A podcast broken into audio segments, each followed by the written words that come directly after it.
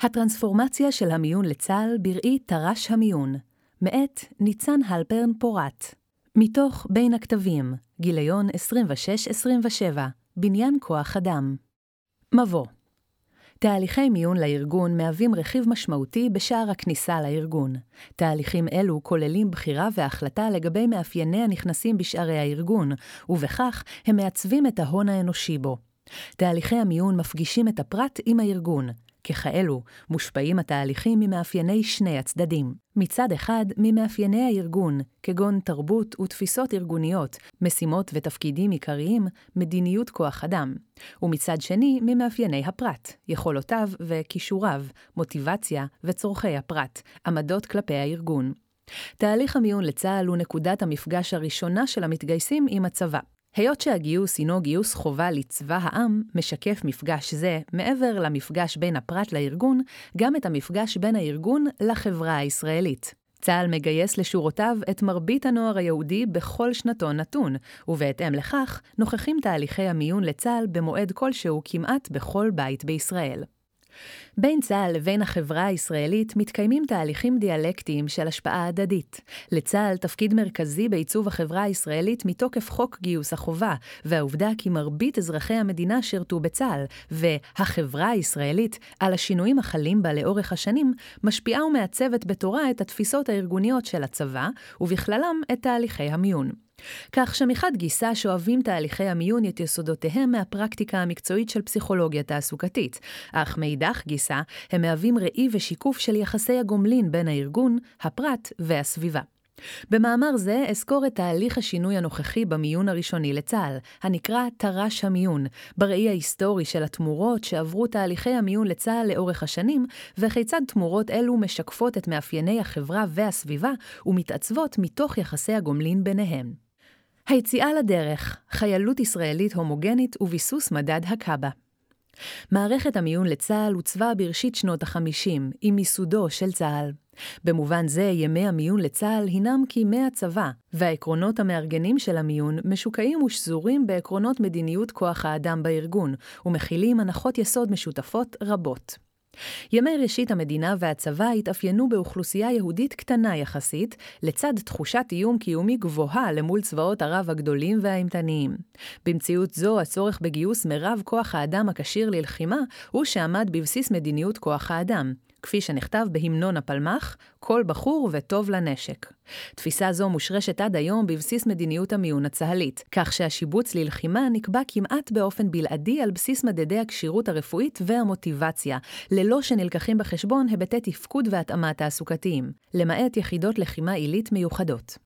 בתקופה זו צה"ל היה ארגון בהקמה, הנדרש למערכת מיון מהירה, חסכונית וקלה לתפעול, כזו שתאפשר לו להתמודד עם הצורך לגייס כל שנה אלפי בני נוער. בפועל, מערכת המיון בכניסה לשירות החובה שנוסדה בראשית הדרך, עוצבה כמערכת לסיווג גס של המתגייסים על בסיס היררכי. מערכת המיון הראשונית לצבא נועדה להבחין בין חיילים, המיועדים לשרת בדרגות חוגרים נמוכות, לבין מפקדים שאינם קצינים, חיילים שיוכלו לשמש בתפקידי מש"ק או פיקוד זוטר, לבין קצינים, חיילים המיועדים להתקדם לתפקידי קצונה. סיווג זה נועד לאפשר לתכנן, לגייס ולשבץ באופן מושכל את המועמדים לשירות צבאי במסגרות השונות, ולבנות כל אחת מהן על שלושת הדרגים הנדרשים לתפקודה. בהתאם, קטגוריות אלו זכו לכינוי קבוצות איכות, נמוכה, בינונית, גבוהה. המדד אשר שימש לקבוע את הקטגוריות כונה קאבה. לצד בניית המערכת כך שתאפשר חלוקת המתגייסים לשלוש קבוצות דרגי כוח האדם, בוצע אפיון של המקצועות השונים בצה"ל, על מנת לקבוע איזו קבוצת איכות נדרשת למלא אותם. ההנחה בבסיס סיווג זה הייתה כי אפיון האיכויות הנדרשות לכל אחד מהמקצועות יאפשר שיבוץ המתגייסים באופן מושכל ויעיל. מדיניות זו תואמת את תיאוריית ניהול כוח האדם המכניסטית של טיילור, שהינה הגישה המובילה בתקופה זו של אמצע המאה ה-20, ורואה ביעילות תפעולית ערך מוביל. כלומר, אותו סיווג שפותח לשם חלוקה היררכית של מתגייסים לדרגי כוח האדם השונים, שימש גם כדי לקבוע את התאמתו המקצועית של הפרט לתפקידים השונים. כך נוצר מדד אחד, קאבה, המאפשר סיווג של אלפי המועמדים לשירות צבאי, וקובע הן את אופק השירות שלהם, חוגר, מש"ק, קצין, והן את המקצוע הצבאי שאותו ימלאו. מהו מדד הקאבה? מדד הקאבה חושב בראשיתו על בסיס שלושה מרכיבים סימול השכלה, מספר שנות לימוד, סימול עברית, רמת ידיעת השפה העברית, ודירוג פסיכוטכני ראשוני, דפ"ר, שהינו אומדן כושר שכלי, המבוסס על מבחנים פסיכומטריים המשקפים יכולת שכלית כללית. בתקופה המדוברת, מבחנים פסיכומטריים המשקפים יכולת שכלית היו הדרך המקובלת לביצוע מיון, ושימשו בצבאות מערביים, כדוגמת צבא ארצות הברית וצבא בריטניה. לשלושה מרכיבים אלו נוסף בשנות ה-60, לגברים בלבד, מרכיב נוסף בשם ציון דירוג כללי ראשוני, צד"ק, שנועד במקור לנבא הסתגלות והצלחה בשירות בתפקידי לחימה.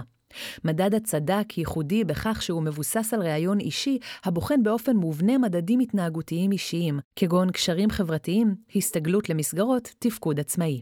הכוח של מדד הקאבה טמון בפשטותו וביעילותו. מספר יחיד המשמש לסדר את כלל המתגייסים על סולם אחד, מהנמוך לגבוה. מדד הקאבה נשען מבחינה מקצועית על גישת המיון האוניברסלי, שלפיה קיים מבנה אחיד של הפרט, הומוגני, המנבא הצלחה שלו בעבודה, מעבר לתפקידים ספציפיים. מבנה זה משמש כסימן לרמה או לאיכות של המועמד, שאינה כללית וגנרית, ולכן רלוונטית לכל ייעוד או תפקיד. דוגמה למדד אוניברסלי הוא מושג גורם ה-G, שטבע צ'ארלס ספירמן, המתבטא ביחס למבחנים המודדים יכולות שכליות, כגון מבחני IQ, פסיכומטרי, דפ"ר, שנמצאו בספרות כיציבים ותקפים למול קריטריונים מגוונים, וכמנבאים הצלחה בעבודה מעבר לתפקידים שונים. בהתאם, גם במדד הקאבה ניתן משקל רב למדדים קוגניטיביים, דפ"ר, השכלה, וגם הוא נמצא כיציב ושומר על תקפותו לאורך השנים, על אף שינויים רבים בסביבה הצבאית והחברתית. בהתבוננות על החברה הישראלית בשנים אלו של קום המדינה, נראה כי היא מאופיינת כחברה קולקטיבית יחסית ומגויסת. המדיניות החברתית שמובילה ממשלת ישראל בשנות הקמת המדינה הינה מדיניות כור ההיתוך שטבע בן גוריון, ומטרתה חברות של העולים החדשים מכל הארצות, כך שיאמצו את מודל היהודי החדש, הצבר. גישה זו שאפה לבנות חברה אחת הומוגנית בעלת מאפיינים ברורים.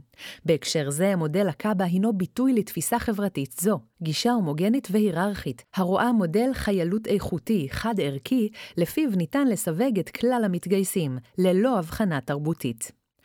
במרוצת השנים צבר הקאבה עוצמה ארגונית והתבסס כמדד מוביל בתהליכי המיון, תכנון ושיבוץ כוח האדם לצה"ל. הוא עודכן בתחילת שנות ה-80 בעקבות זיהוי שחיקה זוחלת ביכולת ההבחנה שלו.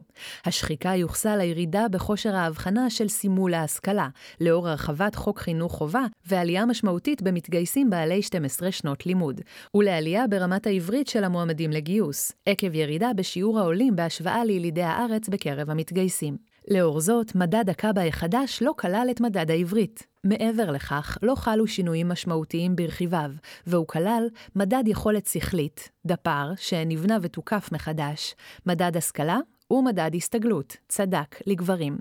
בעבור הנשים כלל הקאבה מדד יכולת שכלית, דפ"ר והשכלה בלבד. הבנייה והתיקוף מחדש של הקאבה בוצעו על מדגם של מועמדים לגיוס שכלל רק גברים, ללא התייחסות לאוכלוסיית הנשים או לאוכלוסיות ייחודיות אחרות. גישה זו של איכות הומוגנית היררכית המשתקפת במדד משוקלל יחיד, הקאבה, נשמרת ומאפיינת את תהליך המיון לאורך שנים. זאת גם כאשר בעולם נכנסות תיאוריות יחסי אנוש, ומתבצע מעבר מניהול כוח אדם לניהול משאבי אנוש. 1990 עד 1998, תוך הצבת העובד במרכז וקידום התבוננות הוליסטית על הפרט, על צרכיו ועל רצונותיו. גם כאשר כבר נערכו שינויים בהרכב הקאבה, הם נבעו מהצורך המקצועי לשמר את כושר ההבחנה של המדד. בו בזמן, חברתית, נשמר המיקוד בגברים כארכיטיפ מייצג של דמות החייל. חיילות הטרוגנית ומעבר מאיכות להתאמה, הכנסת המיון התעסוקתי לנשים. השינויים בסביבה החברתית ובסביבה הארגונית הובילו לעלייה הדרגתית במתח ולאי הלימה בין אסטרטגיית המיון ההומוגנית לבין המתרחש בארגון הצבאי ובחברה הישראלית. בהיבט החברתי, התבססות מדינת ישראל מצד אחד והרחבת הפער הכלכלי מצד שני, הפחיתו מתחושת החברה המאוחדת, המגויסת והנלחמת על קיומה, ופינו מקום למיקוד בפרט ובצרכיו. חל מעבר מתרבות המעמידה במרכז את האומה הנבנית ואת הערכים הלאומיים המשותפים, לתרבות המעמידה במרכז את הפרט ואת השונות או הגיוון התרבותי. בהתאם, החל משנות ה-80 וה-90 של המאה ה-20, משתנה התפיסה מכור היתוך לרב-תרבותיות. תפיסה זו מדגישה את חשיבות הקבלה של זהויות תרבותיות שונות, כאשר על פי גישה זו שומרות הקבוצות השונות על זהותן מארץ מוצאן, אך גם מאוחדות בנאמנותן הלאומית לארץ הקולטת. בהיבטי המיון לצה"ל, קבוצות חברתיות החלו להעלות טענות נגד הקאבה, שהוא מדד המפלה ומכליל אוכלוסיות מסוימות. בתקופה זו חלה עלייה במקצועות שנפתחו לשירות נשים בצבא. בהיבט הארגוני נוצר קושי ביכולת לשבץ נשים באופן הולם, עקב חוסר הלימה בין הידע המועט המבוסס על יכולת קוגניטיבית הנאסף בלשכות הגיוס, לבין עושר הכישורים הנדרשים למקצועות השונים. פער זה הוביל לריבוי תהליכי המשך למיון של נשים למקצועות, כגון מיון ייעודי למש"קיות ת"ש, מדריכות חי"ר וכדומה, באופן שהכביד על תפקוד המערכת. הסיווג הראשוני לתפקידים, המתבסס בעיקרו על מדד קוגניטיבי, קאבה, שבעבור נשים כלל כאמור רק מדדי עומד אומדן שכלי, דפ"ר והשכלה, פגם הן ביעילות מיצוי הנשים בהיבט הארגון, והן בתחושת ההוגנות ושוויון ההזדמנויות בהיבט הפרט. כמענה לכך הוצגה בעשור הראשון של שנות האלפיים באגף כוח האדם אסטרטגיית מיון חלופית, הנשענת על דיפרנציאליות והלימה תעסוקתית. אסטרטגיה זו שואבת מתוך תפיסת הגיוון והרב-תרבותיות, ומניחה כי נדרשים יכולות, נטיות וכישורים שונים לביצוע תפקידים מקצועיים שונים, וכי כישורים ונטיות אלו מתפלגים באופן שונה בין המועמדים והמועמדות לשירות. גישה זו מעמידה במרכז יצירה של הלימה תעסוקתית בין פרופיל הכישורים והנטיות הנדרשים לביצוע התפקיד, לבין פרופיל הכישורים והנטיות של הפרט. היא מניחה כי תפקוד מיטבי נוצר כאשר יש הלימה בין פרופיל הפרט לפרופיל העיסוק. למימוש תפיסה זו במערכת המיון פותח תהליך מיון חדש, המיון התעסוקתי, שקיבל את השם יום המאה, מיון, אבחון והתאמה. בתהליך מיון זה אופיינו סביבות תעסוקתיות שנמצאו כרלוונטיות ביותר למגוון רחב של מקצועות צבאיים, על בסיס ניתוח עיסוקים. נוסף על כך הוגדרו מדדים אחרים, כגון עבודת צוות ופיקודיות, שזוהו כמאפייני תפקוד הרלוונטיים למגוון מקצועות, מעבר לסביבות התעסוקתיות. בעבור הסביבות והמדדים פותחו מבחנים המהווים מדגמי עבודה, סטימולציות, לבחינת התאמת המועמד או המועמדת לגיוס לאותה סביבה תעסוקתית. באופן זה חידש המיון התעסוקתי מהבחינה המקצועית בהכנסת סימולציות הבוחנות באופן מעשי תפקוד, כגון יכולת הדרכה או מתן שירות, כבר בשלב המיון הראשוני, ומהוות בסיס למדידה מגוונת של יכולות המועמד לשירות, שאינה נשענת בלעדית על מבחנים ממוחשבים ועל יכולת שכלית. יחד עם זאת, לכל מקצוע הוגדר פרופיל תעסוקתי ייחודי, הכולל סביבה או סביבות מהותיות, התפקודים המרכזיים הנדרשים למקצוע, וסביבה או סביבות משניות, תפקודים הנדרשים למקצוע אך במידה פחותה. כך לדוגמה, לתפקיד מדריכת שריון, הסביבה המהותית היא הדרכה, והסביבה המשנית היא שדה. החיבור של השניים, מיון הבוחן מגוון כישורים ומאפיינים, ופרופיל תעסוקתי ייחודי לכל מקצוע, נועד להביא להלימה תעסוקתית של מאפייני הפרט והתפקיד. החל מ-2008 מהווה המיון התעסוקתי רכיב משמעותי בתהליך המיון הראשוני לצה"ל בעבור נשים. מדדי המיון התעסוקתי מסייעים בהשמה מושכלת והולמת יותר של אוכלוסיית הנשים למקצועות, ובפתיחת הזדמנויות נוספות בעבור נשים רבות, בזכות המעבר לשיבוץ המבוסס על מגוון מדדים, ולא רק על מדד איכות יחיד. יחד עם זאת, השימוש במידע המופק במערכת המיון אינו אופטימלי, כיוון שעל מנת להשאיר מרחב גמישות למשבץ, צומצם השימוש בנתונים, והם מהווים ספי כניסה לתפקיד בלבד. כלומר, אם לתפקיד חייל במשטרה הצבאית הוגדרו טיפול באדם כסביבה מהותית ומנהל וארגון כסביבה משנית, המשמעות היא כי ישובצו לתפקיד חיילות העומדות בסף הנתונים הנדרש. טיפול באדם, 3 ומעלה, מנהל וארגון, 2 ומעלה. בסקאלה של 1 עד 5, כאשר השיבוץ אינו מעדיף את בעלת ההתאמה הגבוהה, 5 בסביבה מסוימת, על פני בעלת ההתאמה הבינונית, 3. בתחילת פיתוח המיון התעסוקתי בוצע פיילוט גם לגברים המיועדים לשיבוץ למקצועות שאינם לחימה. אולם לאור מספר קטן יחסית של מקצועות תומכי לחימה הפתוחים בעבור גברים בעת הגיוס, כגון נהיגה ומקצועות טכניים, השימוש במדדי המיון התעסוקתי נמצא בלתי יעיל, ובאגף כוח אדם הוחלט שלא לעשות בהם שימוש בעבור גברים. לתפקידים אלו נדרש מספר גדול של חיילים מעבר למספר המתמיינים שמתאפיינים בפרופיל התעסוקתי הנדרש. לצורך מימוש המכסות אין מנוס מש שיבוץ חיילים בעלי ציוני התאמה נמוכים לתפקידים אלו. כתוצאה מכך, לתפקיד חייל במשטרה הצבאית תשובץ אישה על בסיס מדדי המיון התעסוקתי המוגדרים מעלה, אולם גבר ישובץ לתפקיד זהה על בסיס קב"א בלבד. בסיכום עשור להפעלתו, המיון התעסוקתי אומנם הביא בשורה חדשה לתהליכי מיון ושיבוץ נשים, אולם אופן יישומו הוביל לכך שלא השפיע על מרבית המשרתים בצבא החובה, שהם גברים, ועל ליבת הארגון הצבאי, מערך הלחימה. כמו כן, הוא לא שינה את ליבת תהליך סיווג כוח האדם הצבאי, קאבה. כלומר, גם כאשר פותח תהליך מיוני המאפשר חשיבה ותפיסה אחרת, השימוש בו היה חלקי. מעבר לסיבות המקצועיות והארגוניות שתוארו לעיל, ואשר הוצגו בתהליך קבלת ההחלטות, ניתן להעריך שקבלת ההחלטות הושפעה גם מגורמים סמויים. גורמים כגון היבטים פוליטיים של חלוקת כוח האדם בצה"ל, ושימור תהליכי מיון ייחודיים לתפקידים מסוימים, כאתוס לתפקיד נחשק. לצידם, דבקות במדיניות מראשית ימי צה"ל, המקדשת את אתוס הלחימה, והמתייחסת לכל הגברים כמועמדים פוטנציאליים ללחימה. ומכאן, החשש להכנסת גברים לתהליך מיון שיכול להצביע על התאמה שלהם לתפקידים אחרים, ובכך לגרוע אותם מהפוטנציאל. הטכנולוגיה בשירות המורכבות בתפיסת הפרט והמקצוע, תר"ש המיון. בשנים האחרונות משתנה הסביבה ללא הרף ובקצב גבוה. המהפכה הרביעית של המידע כבר נמצאת בכל מקום, מטלפונים חכמים ועד מערכות נשק אוטונומיות. בהתאם, משתנים גם המקצועות הצבאיים, והתפקידים שעליהם נקלטים המועמדים לשירות הופכים מגוונים יותר וטכנולוגיים יותר, מלוחמת והגנת סייבר, דרך לוחם דיגיטלי ביבשה והפעלת כלי לחימה בלתי מאוישים, ועד מש"ק חדשנות.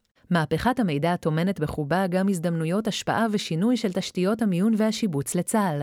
מערכות אבחון משוכללות, תקשורת עם המלש"ב, מיועד לשירות ביטחון, מרחוק, ואיסוף מידע מהבית, תשתיות דיגיטליות להיתוך ולניתוח מידע, Data Analysis ועוד. מהפכה זו אינה פוסחת על המועמד והמועמדת לשירות המגיעים לצה"ל. הפרט המתגייס לצבא משתנה אף הוא. ילדי ראשית המילניום, או הדור הרשתי, מביאים סולם ערכים חדש לשוק העבודה, סולם המדגיש חיפוש אחר משמעות בעשייה, יזמות ושאפתנות, לצד מתן ערך להיבטים כגון גיוון של כוח האדם במקום העבודה, גמישות בהסדרי העסקה, ואיזון בין עבודה לשאר מרכיבי החיים, תוך הפחתה בערך של יציבות תעסוקתית.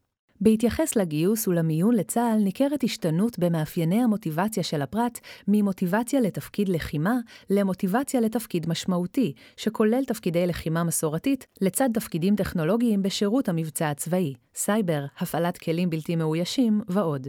נתון נוסף העולה במחקרים על הדור הרשתי קובע כי נשות דור המילניום משנות את התמונה בנוגע לאיזון המגדרי במשק. בארצות הברית, לדוגמה, הן מהוות 60% מאוכלוסיית הסטודנטים באוניברסיטאות, ובהתאם לכך, כוחן בשוק העבודה עלה מול כוחם של הגברים.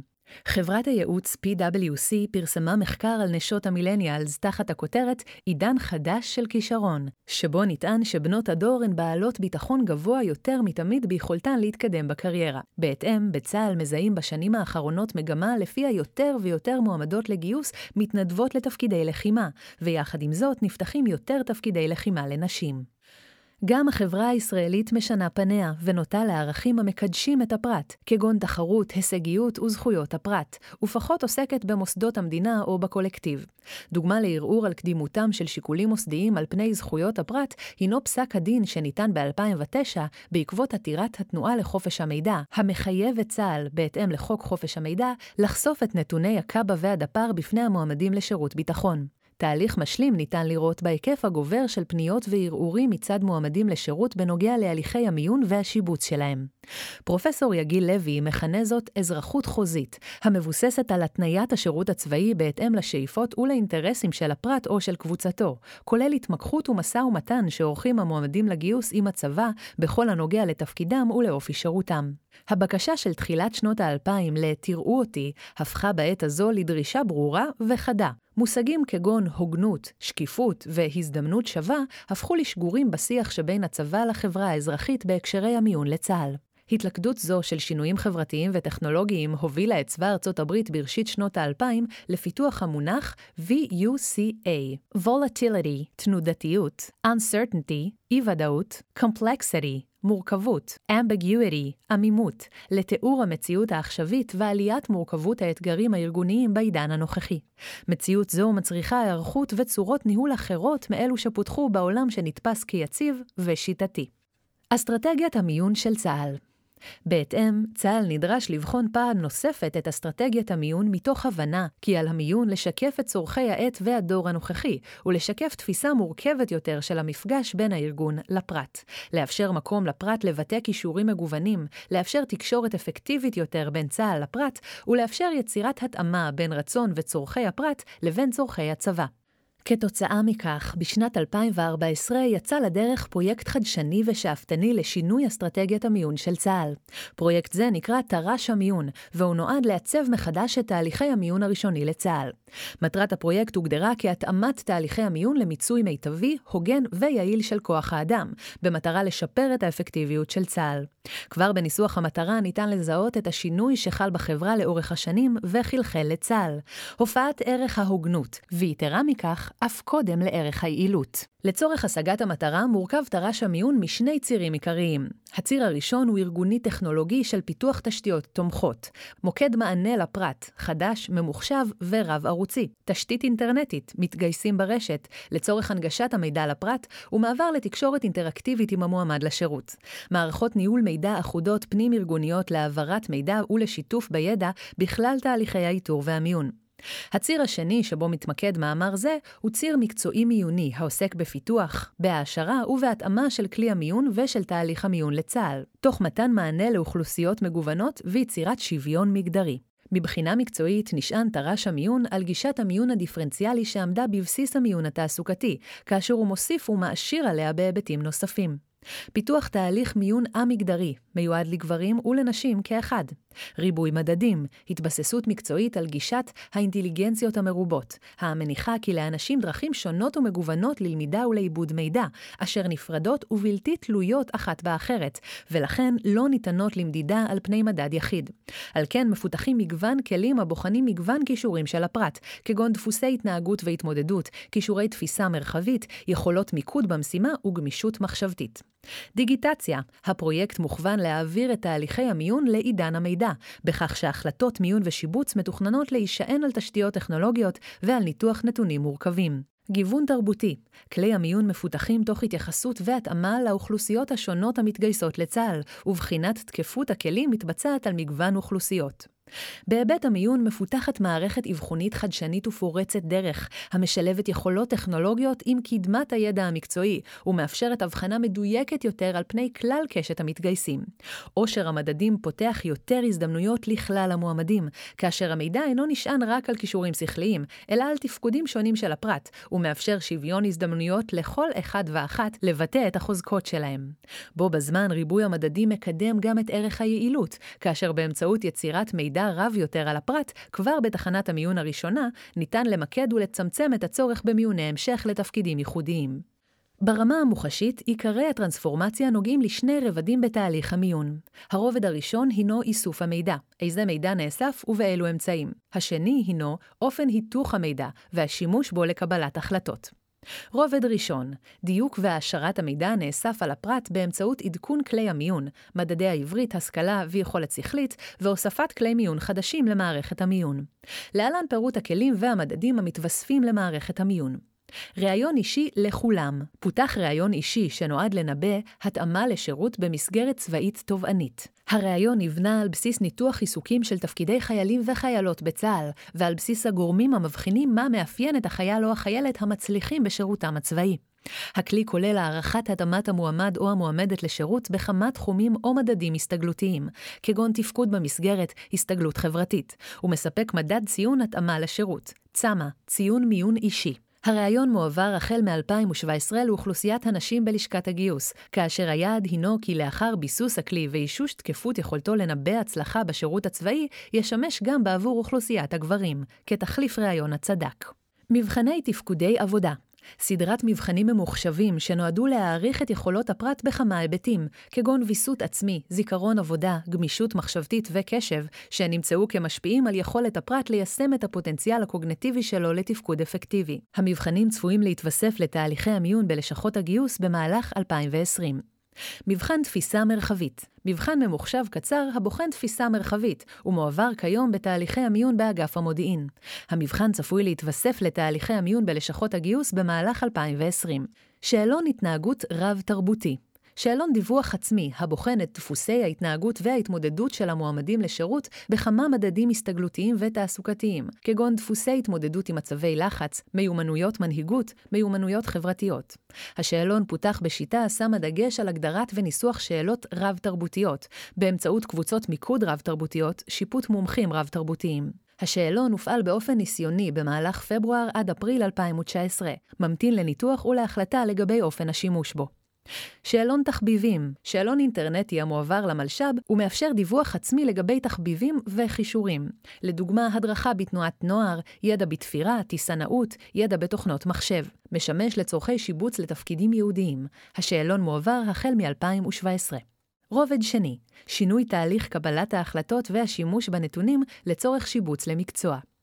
מעבר לשיבוץ על בסיס ציון התאמה למקצוע, שהינו נוסחה המכילה את ביצועי הפרט במדדים השונים, מיומנויות חשיבה, מיומנויות תעסוקתיות, מאפיינים הסתגלותיים, דפוסי תפקוד אישיים ובין אישיים, שנמצאו כרלוונטיים למקצוע ספציפי.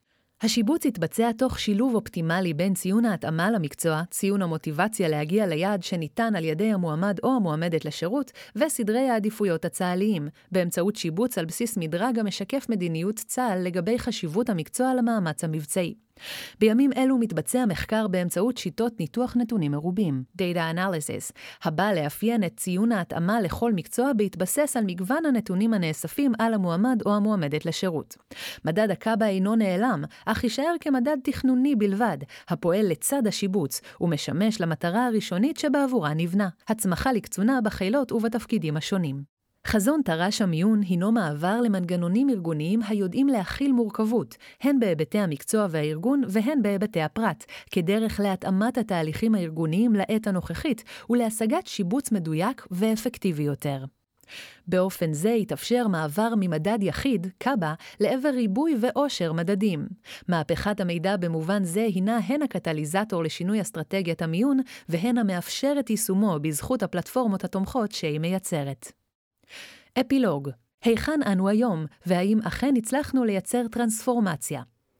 פרויקט תר"ש המיון החל באגף כוח אדם כרעיון בשנת 2013. בין השנים 2013 עד 2015 נעשתה עבודת המטה לעיצוב התוכנית, כאשר החל משנת 2015 תוקצב הפרויקט משאבית ויצא לדרך. במהלך שנים אלו נרכשו ופותחו תשתיות טכנולוגיות, פותחו כלי מיון חדשים שנבחנו ותוקפו, והתחיל יישומם בלשכות הגיוס. במקביל עוצבה מדיניות האיתור והשיבוץ התומכת, ואופן השימוש שלה בנתוני המיון.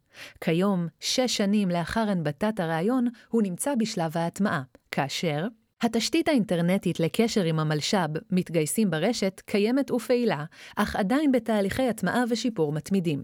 התפיסה בזמן שרטוט התוכנית הייתה כי יש להעביר כמה שיותר תהליכים מלשכת הגיוס לבית המועמד. עם הפעלת המערכת, ההבנה היא כי ריבוי שאלונים יוצר עומס על הפרט, וכי המלש"ב לא עובד אצלנו, ולא ממהר להשתמש בתשתיות הדיגיטליות. נדרש לעבור לשפת הנגשה אחרת, כאשר מתרגמים שאלונים או מבחנים למילוי עצמי על ידי המועמד מהבית, לצד שיווק והסברה מעמיקים. כלומר, אם בעבר ציפתה המערכת שהמועמד לשירות יתאים את עצמו אליה, היום המערכת לומדת בהדרגה כי עליה להתאים גם את דרכי פעולתה לצרכיו.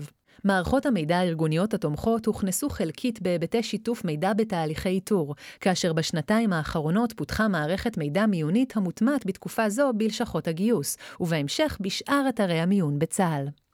בהקשר זה, אחת התובנות המשמעותיות בפרויקט הינה על הקושי בטרנספורמציה דיגיטלית בארגון גדול כצה"ל, הן במובני ניהול פרויקט רווי שחקנים, מרעיון, אפיון ועד ביצוע, והן במובני הכנסת תשתיות ממוחשבות משותפות בארגון מפוצל, שבו הזרועות השונות משתמשות ברשתות נפרדות.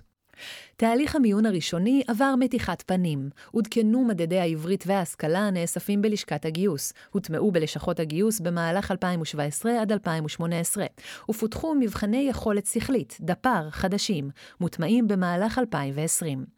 כלי המיון החדשים האמורים להתווסף למיון הראשוני לצה"ל פותחו ונבחנו, מתוכם הוטמע לשימוש עד כה רק הראיון האישי לכולם.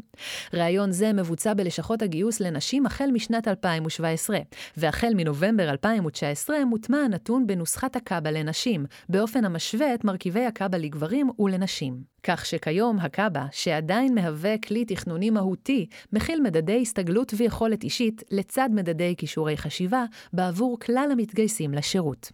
כלי המיון הנוספים שפותחו תלויים בתשתית הטכנולוגית, וממתינים לסיום הטמעת מערכת המידע המיונית בלשכות הגיוס. תהליך זה של עדכון והרחבת כלי המיון הראשוני הינו תהליך הדרגתי ומורכב, מכיוון שהוא מתרחש בתוך מפעל, לשכות הגיוס, הפועל כל הזמן, ומחייב את העוסקים בתהליכי המיון והגיוס להשתנות תוך כדי תנועה וייצור בלתי פוסקים.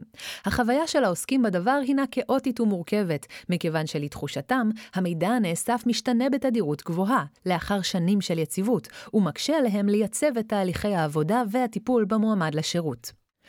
עוצב רעיון מארגן, ציון ההתאמה, לאופן השימוש בנתוני המיון הרבים הנאספים לטובת תהליכי איתור ושיבוץ. זאת בהתאם לתפיסה של שינוי ממדד יחיד, קב"א, למערכת מורכבת המכילה מדדים מרובים.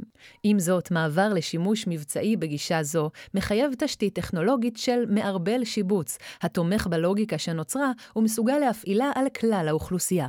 גם הטמעת תהליך זה משלב הרעיון ועד לשלב המימוש תימשך כנראה זמן ממושך, בדומה להטמעת תשתיות טכנולוגיות אחרות. בארבע השנים האחרונות הייתי שותפה להובלת פרויקט זה. בשנים אלו התקדמנו רבות, אולם תהליך המעבר עדיין רחוק מסיום מלא. התייחסתי לאורך המאמר לקשר שבין הסביבה האזרחית לסביבה הארגונית, וכיצד שתיהן מעצבות את מערכת המיון של צה"ל. הפרויקט הנוכחי נולד מתוך הפער שנוצר בין צורכי סביבות אלו לבין תהליך המיון. אולם לאור קצב ההשתנות בסביבה האזרחית בעידן הנוכחי, עד שתסתיים הטמעת הפרויקט, ייתכן והרלוונטיות שלו במתן מענה לצורכי הפרט, הסביבה והארגון תהיה פחותה מהמצופה. בהקשר זה, הספרות הארגונית מדגישה בשנים האחרונות מושגים כהסתגלות. הסתגלות וחדשנות מתוך התפיסה כי בעידן המידע, מי שלא ידע להשתנות ולהתחדש תמידית, לא יצליח לשרוד. אולם השתנות והתחדשות עומדים בניגוד מסוים לשאיפה ליציבות, בעיקר במערכות גדולות. טרנספורמציית אסטרטגיית המיון לצה"ל, המהווה שינוי באבני בניין כוח האדם בצבא, כאשר תפיסת הקב"א על מרכיביה כה מוטמעת ומשוקעת בתהליכי כוח האדם בארגון, היא בהכרח תהליך מורכב וחשוף לקשיים וסיכונים בהוצאתה מהרעיון לפועל. דוגמה לקושי זה ניתן לראות באופן מימוש המיון התעסוקתי בתחילת שנות האלפיים. מאסטרטגיה חדשנית של מיון אחר לנשים ולגברים, רודד התהליך למיון לנשים בלבד, תוך שימוש לא אופטימלי בתוצרי המיון, ובאופן באופן שהותיר תהליכי מיון משניים רבים על כנם. כלומר, בסופו של יום, רעיונות החדשנות במפגש עם המציאות הארגונית משתנים ומרודדים כך שלא ישנו יתר על המידה את הסדר הקיים. באופן דומה, קיים חשש מאופן מימוש תר"ש המיון הנוכחי. בעת כתיבת המאמר, התהליך הכולל שיבוץ על בסיס ציון התאמה, מתמקד בעיקר בשיבוץ אנשים. כדי לחולל שינוי עומק בתהליכי בניין הכוח, נדרשת השתנות מקבילה של תהליכי המיון ושיבוץ הגברים ככלל, וללחימה בפרט. בימים אלו, בהובלת זרוע היבשה, מתבצעת הפעלה ניסיונית של תהליך מיון תעסוקתי של גברים ללחימה. הוספה של אוכלוסיית הגברים לתוך תהליך המיון התעסוקתי, והפיכתו למיון הבוחן התאמה לתפקידי לחימה ותמיכה בלחימה לכלל המתגייסים, נשים וגברים, יהווה השלמה של הפרויקט האסטרטגי להפיכת המיון תלוי מקצוע, ולא תלוי מגדר, ויצירת עושר מידע תעסוקתי על כלל המתגייסים. תהליך המיון אינו עומד בפני עצמו, אלא מהווה חוליה בשרשרת רחבה של תהליכי פיתוח כוח אדם, איתור, השמה, הכשרה ופיתוח במהלך התפקיד. שינוי תהליך המיון לבדו אינו מספק, נדרש לשנות בהתאם תהליכי איתור, הכשרה וליווי בתפקיד.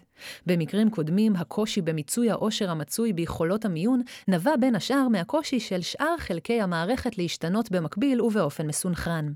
קושי זה של המערכת להשתנות מקורו לא רק באתגר הטמון בהתאמת מנגנוני האיתור, ההשמה וההכשרה כפי שצוין לעיל, אלא גם בחשש של חלק מרכיבי המערכת ותתי הארגונים בתוך צה"ל מסידור שונה של השקדים במרק. כלומר, ברגע שמשתנה תהליך המיון, בהכרח משתנה פרופיל החיילים המוצבים לתפקיד. קיים סיכון כי החשש מפני קבלת חיילים מסוג שונה, גם אם עשויים להיות מתאימים יותר תעסוקתית, וההרגל רב השנים להישען על הקב"א ועל הכישורים השכליים כמדדים מובילים, ימנעו גם במקרה הזה מיצוי של אסטרטגיית המיון המוצעת. ועוד הרהור אחד לסיום. ייתכן ובתקופה זו, שבה השינויים בסביבה האזרחית, בעיקר השינויים הטכנולוגיים, הינם כה מהירים ותכופים, נדרשת התארגנות אחרת של תהליכי המיון, האיתור והשיבוץ לצבא. פיתוח מערכת גמישה בהרבה, היודעת להשתנות באופן תדיר ומהיר. אפשרות אחרת הינה להסתגל לכך שמערכת המיון והגיוס לצה"ל בבסיסה תהיה ככל הנראה תמידית באיחור מה אחר המתרחש בחברה. אפשרות אחרת הינה להסתגל לכך שמערכת המיון והגיוס לצה"ל בבסיסה תהיה ככל הנראה תמידית באיחור מה אחר המתרחש בחברה. ובמובן זה יתקיים אי נחת קבוע מהמפגש בין ציפיות הפרט והחברה לבין הארגון הצבאי על צרכיו ודרכי פעולתו.